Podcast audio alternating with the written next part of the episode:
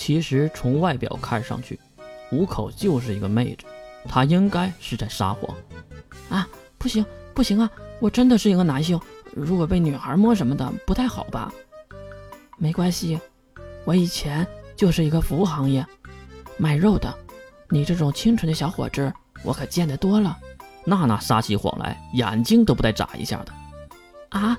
别过来，别过来！我让大大炮哥哥鉴定，还还还不行吗？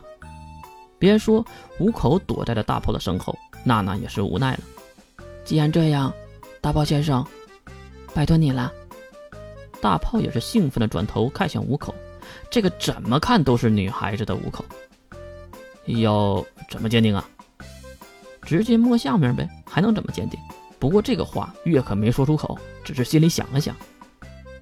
这这这里，真没想到，五口拿起了大炮的手就伸入了裙下，大炮马上就红起了脸，然后脸又变成了绿色，最后变成了黑色。我操！犹如摸到了老鼠夹子一样，大炮差点撞到了车顶。他，他真是个男的啊！我操了，这个时代怎么了？月不禁他感叹着：“那个，这回信了吧？”啊，其实月和大炮都见怪不怪了，娜娜也根本就没惊讶，露露呢根本就没当回事。好吧，我承认你是一个男性。那哥们儿，我家月到底像谁呀？我勒个去的！你个狗大炮，你是非得刨根问底问到底吗？月的吐槽没有管用，对方还是说了起来。女神呢？代表创造的女神，雅米只提。嗯，雅美之提和月非常非常像。如果月妹妹闭上眼睛，就一模一样了。听到这里，月也是故意的闭上了眼睛。啊，就是这个样子。哈哈，我好像知道是谁了。月小声的嘟囔了一句，不过大炮的声音更大，盖过了月的自言自语。雅雅米女神，嘿嘿，我家月当然是女神了，那还用像谁吗？自己她就是女神。大炮也不知道哪里来的自信，不过怎么听都是在夸赞月吧。我终于知道了，为什么五口先生会如此的特殊。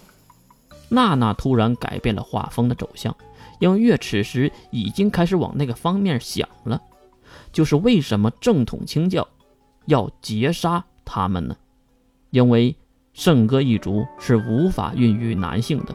因为男性会在胚胎时期就死去，这是一个诅咒。然而现在出来一个圣歌一族的男性，这个能代表什么呢？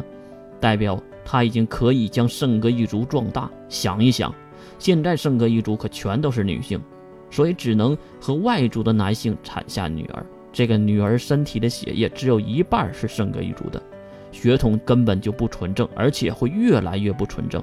如今呢，如果出现一个圣歌一族的男性，那就可以和圣歌一族的女性生下纯血统的后代，而且越往后血统就越纯正。一旦出现某个反主的个体，圣歌一族马上就会回到全盛时期，回到人类的视线之中。当然，罗马的那群老不死的一定也是想过这样的事儿。至于月为什么会想这么多，因为曾经想过兰家的现状，不就是只能生女儿吗？和圣歌一族是一样的。月，月，我与月，我叫你呢。一旁响起了大炮的声音，月也是从愣神中反应了过来。哎呀，月，你怎么总是发呆呀？大炮收回了月肩膀上的手。你没事吧，月？最近总是在发呆。啊，有有吗？确实啊，月最近总是呆呆的，在想什么事情吗？露露也是很担心的，坐在了月的身边。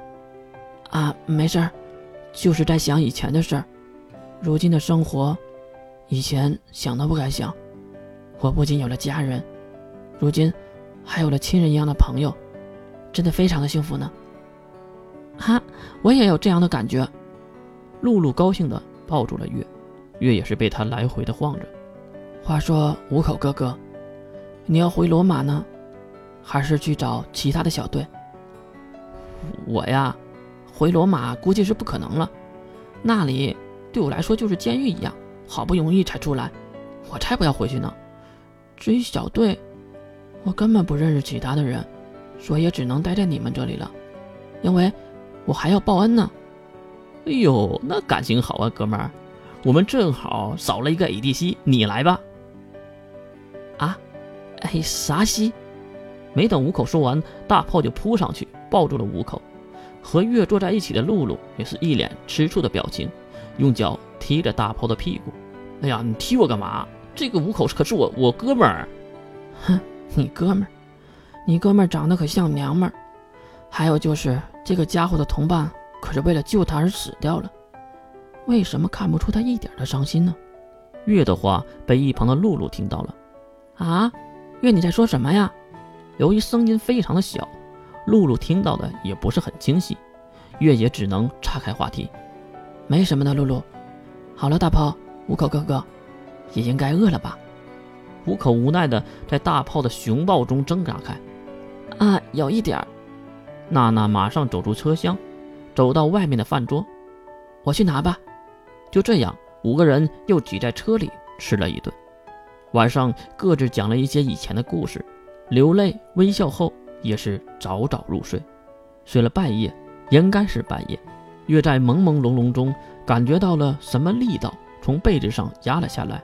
如果相信鬼神，那就是所谓的鬼压床吧。可是月都不需要睁开眼睛就知道是谁在压着自己。阵阵的微香已经出卖了他，那就是娜娜。